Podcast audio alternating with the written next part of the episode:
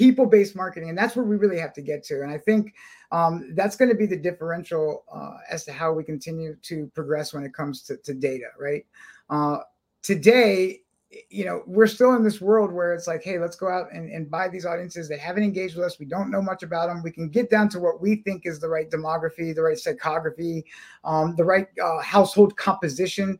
Um, but to your point, when you have that understanding of who that customer is, and then you have the understanding of what that customer is about, that experience, right, goes through the roof, which means your re engagement is going to be in an uptick. You're listening to the Digital Data Cafe podcast, where we talk about everything data driven in your world.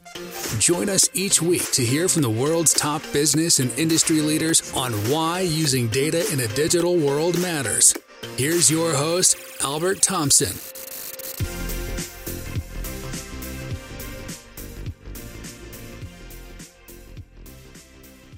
Hey, hey, hey, what's going on, Podcast Nation? It is Jason Harris here, and I am joined by the one, the only, the oh so famous Mr. Albert Thompson with Digital Data Cafe. Hey, Albert, how's it going? buddy? How you doing? I'm doing good. I don't know about oh so famous, but uh, yeah, well, you're yeah. famous to me. You're oh, data, you're data famous. Oh my gosh, uh, that sounds dirty, doesn't it? Data famous. Data famous. hey man, thanks for taking the time uh, to jam. We're, I'm excited to do more of these with you. By the way, uh, guys, this is not necessarily a formal podcast by any means. Um, this is just uh, me and Albert. We have a love for the industry. We have a love for data, and we're just gonna have some coffee and just kind of talk about anything and everything that's just kind of going on in the industry. And I'm I'm excited to do this with you, Albert. Well, Jason, I, love it. I'm excited. I like the informal vibe that we're going to do here. Um, and you know what's funny about the whole thing is when you came to me and said, "Hey, let's let's do this coffee jamming." I was like, "Yeah, let's do this coffee thing." And guess what? I don't even drink coffee, so for me, it's orange juice. But we're going to be doing these coffee jam sessions. Okay, I can't believe you actually don't drink coffee because, guys, I don't know if you've ever spent more than five minutes with Albert. I would have assumed. See, I just learned something about you, man, because I would have assumed that you are caffeinated 97% of the time. That is absolutely amazing that your energy is actually 100% natural because mine's not. Yeah, no, it, it 100% is, man. It's um it's so funny. I have to um, I've gone through a bunch of leadership courses, right? Um, you know, some of the management courses, you learn uh, a thing about your magic dust, and it's funny because mm-hmm. Um, one of the things that I'm notorious for, like self awareness, right? Totally get it, totally know it. Um, I move and think and talk at the speed of my mind. And for a lot of people, that's like, whoa. So uh yeah, no natural dopamine, man. All natural. I'm impressed, man. I am easily, and I'm I, I I'm admitting this on on on live TV, so it's good. But I am probably about mm, a pot, maybe a pot and a half a day. Jeez. That's amazing, man. I like. Uh, uh you know, my coffee. can you imagine? Can you imagine Albert caffeinated? That's what I'm thinking right now. Actually, that's what I'm thinking. The fact that you were so naturally energetic like that, I kind of want to just one day slip you some caffeine, man. I just uh, want to see. You know, it reminds me of kind of like it's got to be one of those like um uh cartoons, right? The Bugs Bunny cartoons, right? When like someone yeah. like you, you, drink something and all of a sudden the eyes go, and then just like total Tasmanian yeah. devil yeah. I, I totally see like Speedy Gonzales. I see like Speedy Gonzales. Like, you know, either that or the other the other thing that kind of just pops in my head is like, you know, the, the Seinfeld episode where Cosmo Kramer walks in, like, you know. Is Speedy, Speedy Gonzales like your spirit animal? If you had to pick Yeah, it's gotta be, man. I mean, it's gotta be my spirit animal. I mean, if you think about my heritage and my background, it all makes sense. I'm just this little speedy mouse. Mexican That's mouse. awesome. I always kind of felt like I was more like a Daffy Duck you know like it's just like i don't know just always kind of like being like the funny one you know but always kind of getting themselves into like you know trouble and stuff like that i don't know I mean, that's me but i don't know but if i had to pick a duck if i had to pick a duck and not to go i know we are in total crazy land right now but if i had to pick a duck uh, i think i'd want to be the the rich duck on ducktales oh my gosh ducktales yes yeah, yeah. The, now, the, see, now, now you're talking into my inner child there, man. Yeah, that's right. You now now we're pegged. We're the uh we're the early uh, 80s, right? So this yeah, is the perfect podcast. We're we're starting it off with pulp pop culture references and you know, and, and now and now we're gonna we're gonna go into our fun topics. We're gonna talk about Carvana Because who doesn't ah. want to talk about Carvana? I mean, I got to be honest with you. I love them because they, for me as a podcaster and a content creator, they have been a source of content creation for me for years. So I have, I have to say, Carvana, thank you. All right, yes. for just being you, because yes. you let I I can make hundreds and hundreds of videos and people still want to hear about it. But no, man, I want to get your take. What's up with Carvana? What are you thinking? Oh my gosh, man. Well, listen, where, where do we unpack it, right? I mean, yeah. if you go all the way back to the beginning, I got to tell you, when I started seeing the, what I, I used to call them like the, the, they weren't leaning towers, but I used to call them the, the Tower of Pisa, right? The glass Tower of Pisa off the highway. Um, and I was like, man, what, what is this company doing? What are they going to sell 10 cars out of this vending machine? Um, so I just, you know, never understood the model until, you know, you finally started, uh, you know, seeing what they were doing. And, and listen, it, it made sense, right? If, if you think about Carvana, I think you got to go back to the beginning. They, I wrote, I wrote about this, Jason, in, in one of my responses on LinkedIn. And, you know, what they really did, man, is they, they capitalized in our auto industry business, not necessarily in the things that the auto industry was doing right, but they found the areas that we were doing wrong. And they put their proverbial foot in the door. And once they had that crack, they kicked it wide open. And and customers were ready for that, right? They were ready for a different way to do business um, online, right? And I think that that's what they did. It's they they, they proverbially kicked the door open in our industry. Oh, dude, in a huge way, hundred percent. I couldn't couldn't agree with you more. Um, uh, look, I like I said, I had nothing but appreciation for him. You know, like I, I, I think when you swing for the fences, you, you, you, you, really lean back and you swing hard, right? And and and I got to be honest with you, uh, car vending machines is kind of in line with the crazy crap that I kind of like to do in the first place. So I probably would have been one of the first people there saying, "Hey, I got an idea." Um, well, mean, with, with with little branding power, right? I mean, that was a hack, right? I mean, let's think about it. 100%. These towering glass, these towering glass vending machines, right? And, and in 34 cities, right? And and they got their start 10 years ago. Um, and their whole goal, right, was to set out and transform this antiquated industry of, of used cars. And um, if you think about it, right, it's it, the mantra in the industry, right? In my background, shoot, man, I, between you and I, and now everybody else listening, um, I started selling cars when I was 16 years old and had my first photo taking business um, for eBay. And this was before auction one, two, three. Um, believe it or not, I probably was the first one doing it, right? I was scanning Polaroids. So, you know, I saw this happen. And, but the mantra that we consistently saw with the industry was we had what we felt was this very this mindset of hey we've got the product we've got the inventory we've got the supply you're the customer you're going to do it our way. If it isn't broke don't fix it. Well eh, yes and no right? Like i mean i like breaking things you know right. i mean i i personally do. I, I think things are always kind of ready for disruption. And you know look uh, look for put aside the name because I think our industry has associated them with maybe some bad advertising and poking fun at our industry, which I That's think right. honestly was one of their downfalls. That was one of their downfalls. I think I think they could have really tried to be a part of the industry rather than being an outliner of the industry, uh, right. because I, I think what they were attempting to do for the customer experience is phenomenal. Right? It was it's it's the Amazon. You know, it's like right. I mean, I don't know about you, man. It's the holidays, so I mean, how many Amazon boxes do you have outside your house right now? Oh, right. Literally, I just got like five of them yesterday. So I have, I have two of them sitting outside right now. I have three sitting in the front door. It's exactly exactly right it's such an amazing experience. I get, I, I, I, get the picture, you know, like, hey, the package is there. You know, it's like, I, I, I see something, I can read, I can feel connected to it, I can read reviews of it, I can watch videos about it, and then I'm like, yeah, I, I, I want to purchase it, and then it gets there, and the jacket doesn't fit, and I can send it back, and there's just this such a high level of frictionless, um, of high level of, of yeah, friction, of, of less friction in that process. And that's what Carvana was doing. And I had to applaud him. I think that the experience was great, you know, but yeah. I think there were financial mistakes. What's, what do you think?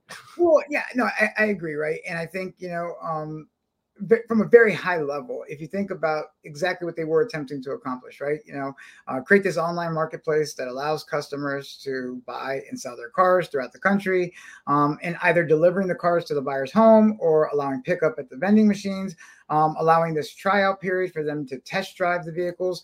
You know, all of that stuff makes sense. Um, I, I think that the flaw, right, was really the logistical um, infrastructure of it. And one of the things that we really have to give kudos and props to our dealers out there, right? Um, mm.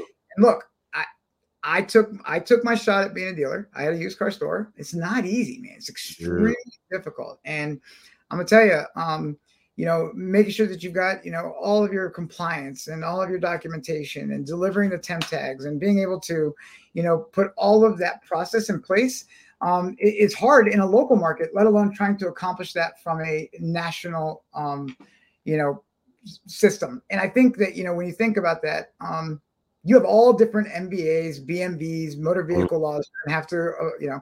Then you're giving these temp tags. Temp tags are, you know, going to get expired. Then they have to make sure they're getting the titles. Uh, the problem was, unlike Amazon, where it's consumer packaged goods to the household, right? We are in a situation where this is a car you know this is a car with a lot of process a lot of paperwork a lot of you know potential issues reconditioning um, you know and and that put a lot of customers in some weird spots. Um, and i'm not sure they were properly registered um, with a lot of that stuff. And so a lot of times they kept putting temporary plates on cars just to keep them on the road. And some buyers couldn't find that they couldn't even legally drive the cars. And it's just that that swarm of um, you know infrastructure of policy and red oh, tape oh, yeah. that think caused them a lot of problems. Look, you're 100% right. I mean, I started a a BDC or what we called an internet department, right, in 2003, all right, in New Mexico. And we were drop shipping, you know, Corvettes to Dubai and sending dualies to Alaska. Um, and I say that, but then I forget to mention this at times that there was only seven other states I could do this with out of all 50 states there were only seven other states and i had to have and and i had to have um, uh, someone on site a notary all right mm-hmm. that would meet the owner on the vehicle at that time to get notarized and there was only a handful of states i could actually do do this with you know? Um, but it, yeah i mean it's look look they, they took a swing at it. Um, you know the funny thing is i don't think carvana is dead I don't. I, I, I, I, you know, I really don't. I, I think you know, Carvana is, uh, I would say, uh, cocooning themselves. All right, like they're kind of yep. sucking, sucking back in a little bit. They're sucking back in the resources. They're sucking back in kind of their marketing decisions and some logistics. And I think what you're going to see come out of it, I think potentially could be a leaner, meaner version. You know, or they just don't come out of the cocoon at all. You know, one of two things are going to happen, right? They're, they're sucking themselves back in. They're creating this cocoon around themselves. All right. Either they're going to come out as a butterfly or they're going to come out just dead. It's going to be one of those two things. But I don't think Carvana is dead yet. I still think we there's still a play. There's still an opportunity for them to kind of evolve. Um, and I think it's gonna be interesting to see if they do it. But what are your thoughts? You think they'll do it? It, it's a it's it's going to be tough, man. It's going to be they're very they're they're what I, I would call very high default risk. Um, and I think it's it's going to be very hard for for them to be able to redeem themselves. Um, but yeah, it's possible, right? We don't know if they're going to go the Chapter 11 route yet or not. Um, but here's what's interesting, right? Um, Yahoo, I think this morning uh, released an article and you know rated them as literally the worst company of the year for 2022. Um, and, can you imagine? Like, just if someone said that about you, what would you do? Oh my gosh, man, being the worst. Well, it's it's even worse, right? Because you started off as the best company in the year. So it's I think it's even worse to think, okay, you came in the year rushing through the pandemic as one of the top, you know, companies. Um, you barrel into 2022 on top, and then you you you come out the back door of 2023 as the worst. That's rough, man. Um, and, and look at it this way, right? It's its cash burn rate is so high that I'm not sure um, if they're going to be able to, to, to really form a stable, persistent um, yeah, profitability. And with their negative free cash flow, um, it, it's consistently falling short. The other issue, I think, Jason, that really kind of makes me wonder if they can pull out of it. Uh, I think we should talk about it. Right? Was the very, um, as the article calls it, a very ill-timed deal with the ADESA acquisition. Oh my gosh! Can you like? Okay, let's just take a second here, right? Like I just want to be a fly on the wall when this decision was made, right? Like yes. you're all you're like I I I just they're that okay. Your stock prices are dropping. All right. Yep. You're burning more money than you ever have before. You're pretty much in free fall. Okay. So yep. picture this you're in a jet, you're in free fall, and someone's like, I got an idea. Yeah. well, and look, and here's and here it is. Well, and so so as a, as a CEO myself, right? Look at it this way. I'm thinking, um, look at how the proposition probably came to them. Um, guys, see, yeah. we are we are swarmed with red tape right now. Um, we're facing multiple state suspensions. Um, we don't have the logistical transportation, um, you know, to be able to get these cars to and from. We don't have the infrastructure to recondition the vehicles in a way that makes you know any type of scalable um, operation. So I, I think from the surface level details, not looking at it from the financial uh, execution side of it, uh, it makes it made sense, right? From a business standpoint, it made sense. Hey, we can get to probably same day shipping. Um, we can literally have these micro uh, auction locations that we can actually store the vehicles, right? So that becomes your transportation hub, Amazon type transportation model. Then you got to think, oh wow, these things already have built-in reconditioning um, opportunities. And then three, right? If there's a, a way to absorb a revenue stream from an auction, if dealers will buy from us, we don't know that yet. But hey, we'll we'll we'll we'll bet on that. We will bet on the fact that maybe dealers will buy from us at the auction, um, mm-hmm. and that could be another you know opportunity for some cash flow. Th- then basically at that point, it's like, hey, maybe we can bail ourselves out of this. So I think it was a really bad deal that was knee jerk and emotional at best, which put them it, into yeah, a let's call it what it is. It felt like a hail mary. Yeah, yeah, it was. Right. It was. It was literally that. Look, they're 15 yards. They're 15 yards from it. They're not going to punt. All right, they're going to go for it. A full on Hail Mary. It's got it, it, less than 30 seconds left in the fourth quarter. All right, it, if they don't do something, they're going to be judged for not doing anything. So this, that, this, I look, I get in the position that they were in, right? Because if they didn't do something, they're going to be 100% thrown to the wolves the fact that they didn't do anything. Yeah. So here comes, they're lining back, they're lining back. They throw the Hail Mary. And yeah, uh, and, and to finance that deal, if you you know if you know anything about the deal with the ADESA deal, they financed uh, three billion dollars at over ten percent interest to already a massively debt-ridden company, which nearly triples. Uh, I think it triples their their their debt. Um, so you know, listen, I, I don't know how they're going to claw out of the debt without being able to file bankruptcy. Um, they're they're in a complete, to your point, free fall. Um, I think they sold 425,000 cars, and now we're going into this inflation. I mean, they're they're hedged up against all sides of, of the market right now. It's going to be tough. They're going to need to raise more money. Yeah, they're going to need to raise more money somehow, some way. That's that's the way they're going to have to get out of this. I agree. I think they got one more. I think they got one more shot. I think they got one more shot. And like I said, I think they have to look. I, I think they have a great concept. I think it's it can be an amazing customer experience, but I think they're going to have to they're gonna have to figure this out. Like they get one one more crack, maybe, maybe they're gonna get one more crack. I don't know, right? Like I said, they're going to the cocoon mode. Let's see if they actually come out of it or not. But hey, on the flip side of that, I'm like the polar yes. opposite opposite of that, right? Yes. I want to talk about pizza. Um, yeah, I like pizza, by the way. Um, I love pizza. Listen, I'm consistently a weekly pizza eater. I'm I eat pizza every single week. Thursdays, by the way, Thursdays pizza day. Is, is Thursday pizza? Okay, you know what's funny? Because my family does the same. It's Wednesday nights for us. Wednesday nights pizza night for us, and it's we just it's, do a survey of how many people out there have a daily, weekly, consistent pizza night. I, I think people would be surprised that it's a lot more than they actually think of. But like, um, we a reason I want to bring up pizza, not just because uh, people must be listening or watching this and going, God, these guys go squirrel really easily. I mean, they just went from talking about Carvana and now they're talking about their weekly pizza nights. Uh, yeah. But let's we'll, we'll explain to the audience why we're talking about pizza. Specifically, we're talking about Pizza Hut. Yes. Uh, because they have done something recently, and uh, you actually posted an article about it, and I read it, and I was just like, "Look, we got to chat about this because oh. I think if you really break down what Pizza Hut has done, there are so many things that we can learn and uh, bits and pieces that we can take and put into our own operational strategies. But I'll, I'll let you kind of take it. Give us the gist of what Pizza Hut is doing right now.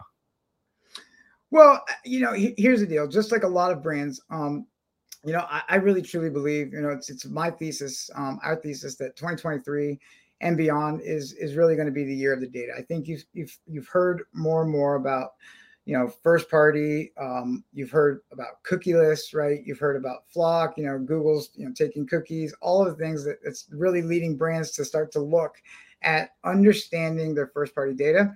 Um, well, just like every other brands, you know, Pizza Hut is looking at where they can start to understand how to use their data layer to help drive incremental sales. Um, and so, you know, really interesting um, article came out today talking about how they've leaned into a first party strategy to help drive those sales. And, and it's it's fascinating to me because it's what we've been talking about um, on and on and on, which is not just brands that are as big as Pizza Hut, but you know, car dealers, you know, local businesses, mm-hmm. retails.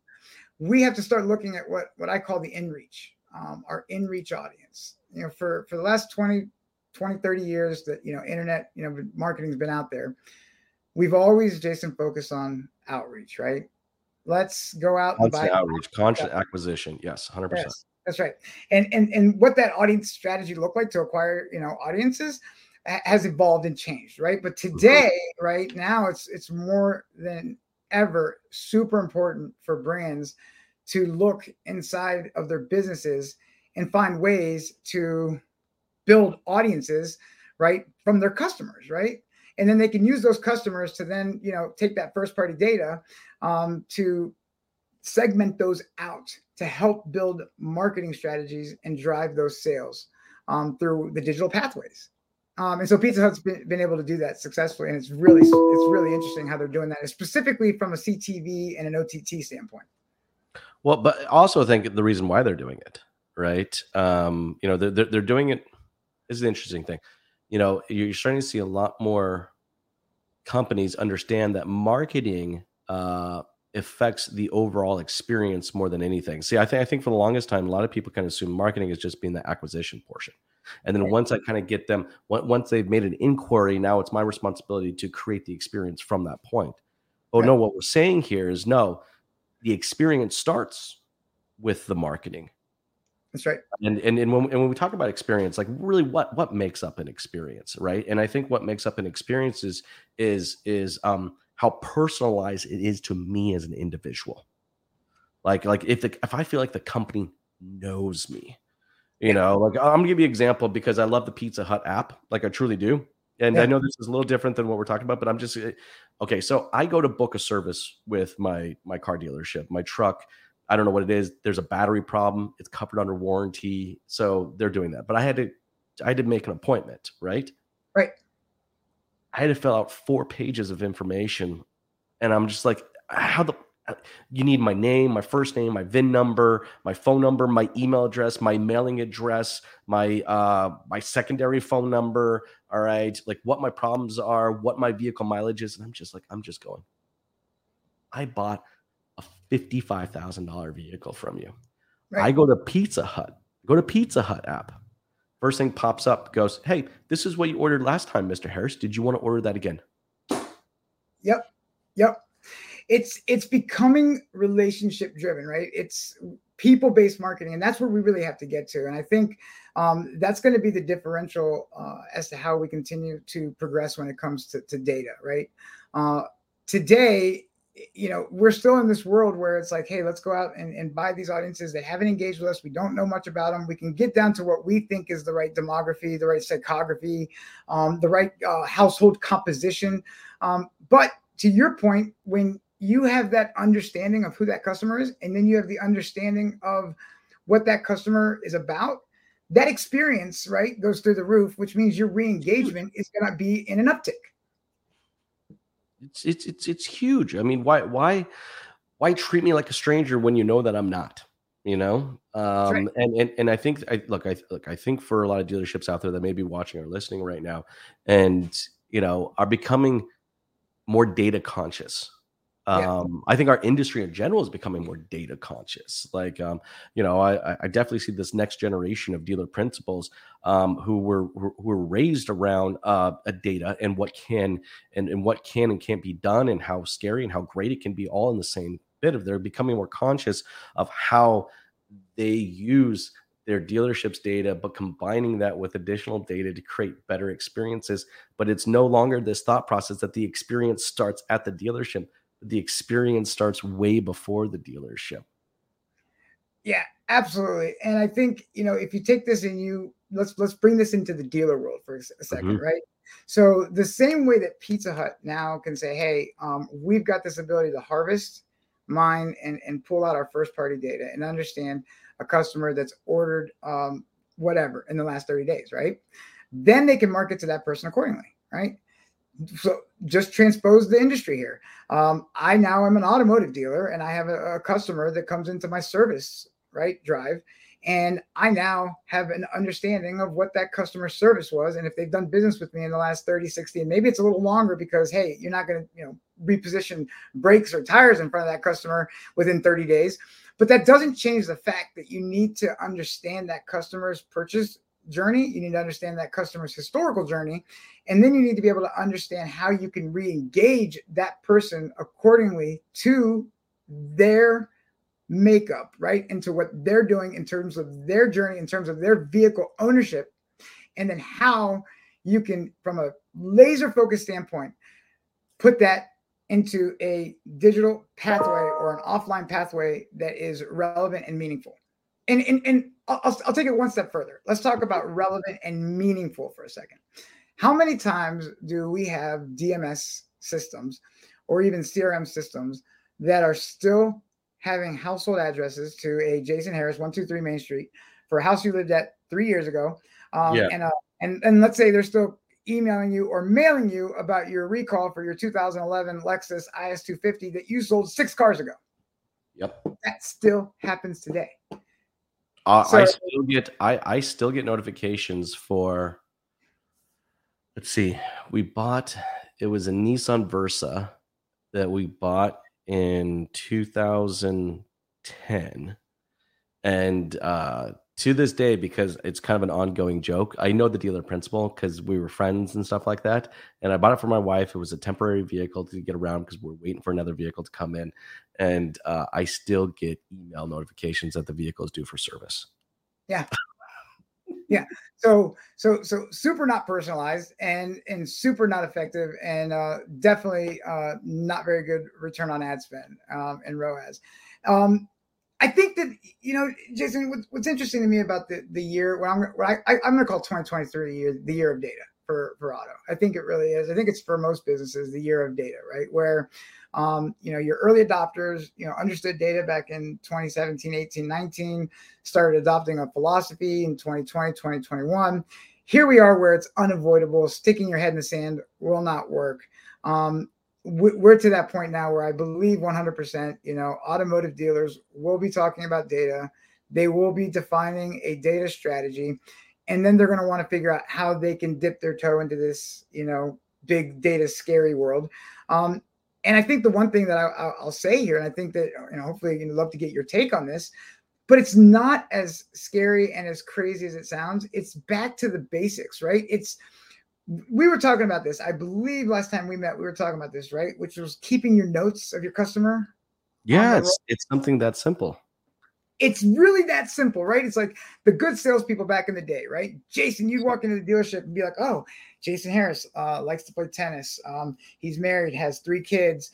Um, you know, he's he's uh he, he, he loves to you know uh, fly remote control airplanes and so maybe the next time you're walking in there maybe you don't buy something but you're in there for service be like hey man you know how's the family you, you taking that plane out uh, and, and flown around right now you're having that personalized conversation that experience with that customer we're not talking about anything much differently here except that you're doing that from a data strategy as opposed to a old school Rolodex strategy. Well, and and look, I think examples like that uh, will help a lot of our dealerships kind of better understand the importance of it. I mean, I'll, I'll, I'll give you another one, right? You know, going back to service, um, you know, we used to keep notes on how our service customers took their coffee. I yeah. did I did something that really pissed off my my uh, my team. Is I actually took my coffee machine away from the front, right? So I took it away and I actually put it back behind where the advisors were. So customers couldn't get to the coffee machine by themselves.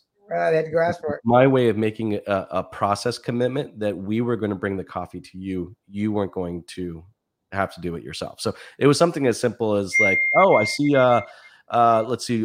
One cream, two sugar, right? And just kind of reaching around behind them, hitting the machine, boop, boop, boop, boop, boop. Okay, it, it was done, right? But just that simple acknowledgement of like, hey, I know you. I know you. I know you.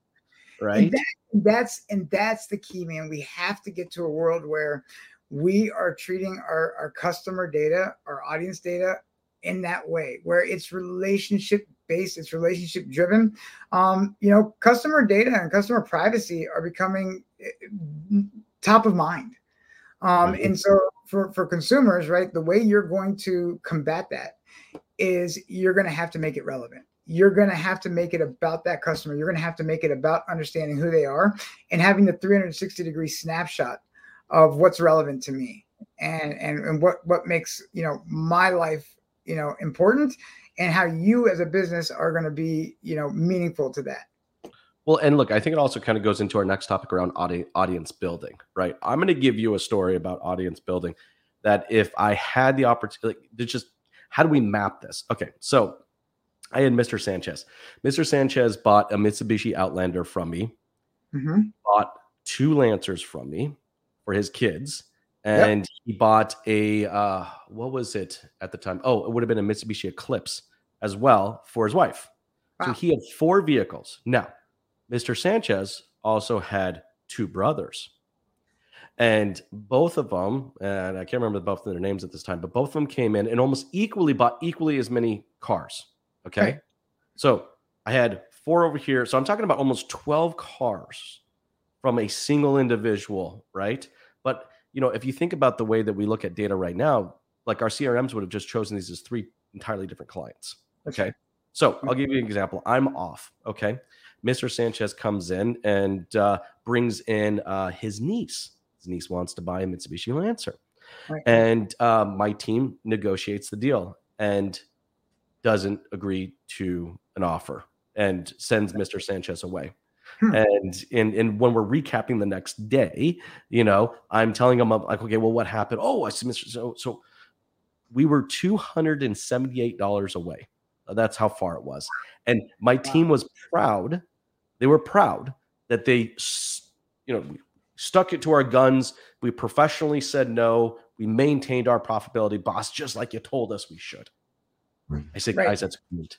That's great. But do you know who Mr. Sanchez is? You know, and I'm like, well, wait a second. He's like, what do you mean? And I start pulling up these accounts because I knew them, right? Because there was no system to show this. First, that's I pulled up service. First thing I did was pull up his service records for the last five years. And I said, look at this. they were like, oh my God, you spent that much money servicing cars with us. I said, yeah, that's just him. Let me pull up his yep. brother real quick. I pulled up his brother's account. Then I pull up his other brother's account, right? And then I look at like, yep. this family has almost 13 cars from us. Yep. You let him walk for $276. Was that yeah. a data driven decision? No, absolutely not. Like that's the problem, man. It's it's the it's the it's the communication pathways that right. that break down, right? and this is the challenge i mean what you're talking about is a is a major challenge in not just auto but in all industries and so 100%. what i love what you're talking about here right and you know i can't do this with my fingers but i'll you know listen if you think about in the world of data you hear a bunch of buzzwords right you hear about a customer data platform you hear about a mm. customer relationship management tool you hear about a customer experience a cxm platform um, if you if you listen to the keywords there right all of those are, are driven by the word customer which means after the fact. Mr. Sanchez is a customer, right? But before Mr. Sanchez is a customer, you know, he's a potential intender, right? He's part of an audience. Yes. Um, so you've got two things going on here. So so put the audience to the side for a second. Going back to this Mr. Sanchez, uh, you know, situation here. Your your CRM yeah, might have his information and might have some notes and details, but it's not necessarily communicating back with the data linkages of the service. It's not communicating back with the data linkages of understanding the household composition of exactly, Mr. Sanchez. Those purchases were done underneath his, right. his his son and his daughter's name and then the wife's name. So if I pulled him up, it only looked like he owned one vehicle. Right. Right. And, and, and this is where that linkage stuff that linkage has to happen and you got to under you know really have that and when when we talk about the 360 degree view of these customers this is exactly what we're talking about, right? A world where as these individuals engaging on your business or on your website, and as they continue to go through their journey and they get through certain segments and areas within the pathways of their journey, um, and, and not necessarily talking about post customer at this point, but even just in the journey, right? And let's say they get to a VDP or let's say they get to the oil change offer. You need a mechanism that then communicates back and says, hey, this individual has gotten to this point of this journey. Here's who this individual is. This individual then maps back to all of the important information that's relevant about that customer. So then you can then make either automated decisioning towards how you can remarket or market to that person or manual decisioning as to how you want to re-engage that customer. Um, and it's never going to be perfect, Jason, at this point, but we got to get better at that, right? Understanding how to be consistent across the channels, how we can be consistent across our approach, and how we can be consistent as to how we we measure um, the attribution and, and how that engagement is happening. I, I look consistency is the key, right? Yes. And look, I don't think anybody's got it figured out yet. You know, if I if I use the story that I kind of just described of, you know, these tremendous amount of missing data links, right? Yep. Like, I mean, I I knew it because I I had the data in my head, like I I had the I had the picture, the the the, the customer map in my head, but there was no system to kind of put one on one to one together. But once you laid it out, you know, my team was easy to go, oh holy crap, you're right you know um but but uh, this look this is the exciting stuff this is the exciting part this is what we're talking about right this is where this is where we're going guys if you're out there watching and listening right now all right this is the direction that the entire industry is going it's just about becoming more and more data conscious in our marketing efforts more and more data conscious in our operation efforts and our servicing efforts and our loyalty efforts and just amazing things are going to happen. Look, I'm so excited for our industry because I think, like I said, we're becoming more and more data conscious. We're, we're moving in the right direction. I know we're at the, tw- the tail end of our conversation, but we could easily probably go another hour or so. But hey, this is why we're going to continue to do the coffee chat. Exactly. Uh, this is why we're going to do the coffee chat. OJ and coffee. OJ and coffee. OJ and coffee. OJ, OJ and coffee. I'll drink OJ. the coffee. He'll drink the OJ. Uh, hey, for everyone out there watching, listening right now, thank you so much for taking the time to jam with us. Uh, if you'd love to connect with me, please check out strategywithjason.com. Uh, you can find out anything and everything to do with uh, uh, what, what, what, what we're about and what we're able to offer dealerships. Albert, for yourself, what's the best way to connect? Um, yeah, absolutely. You can you can reach out on uh, driveniq.com or um, LinkedIn. You can connect with me on LinkedIn or email me at albert at driveniq.com. Thanks, everyone. You guys have a wonderful day. Thank you. Thanks, Jason.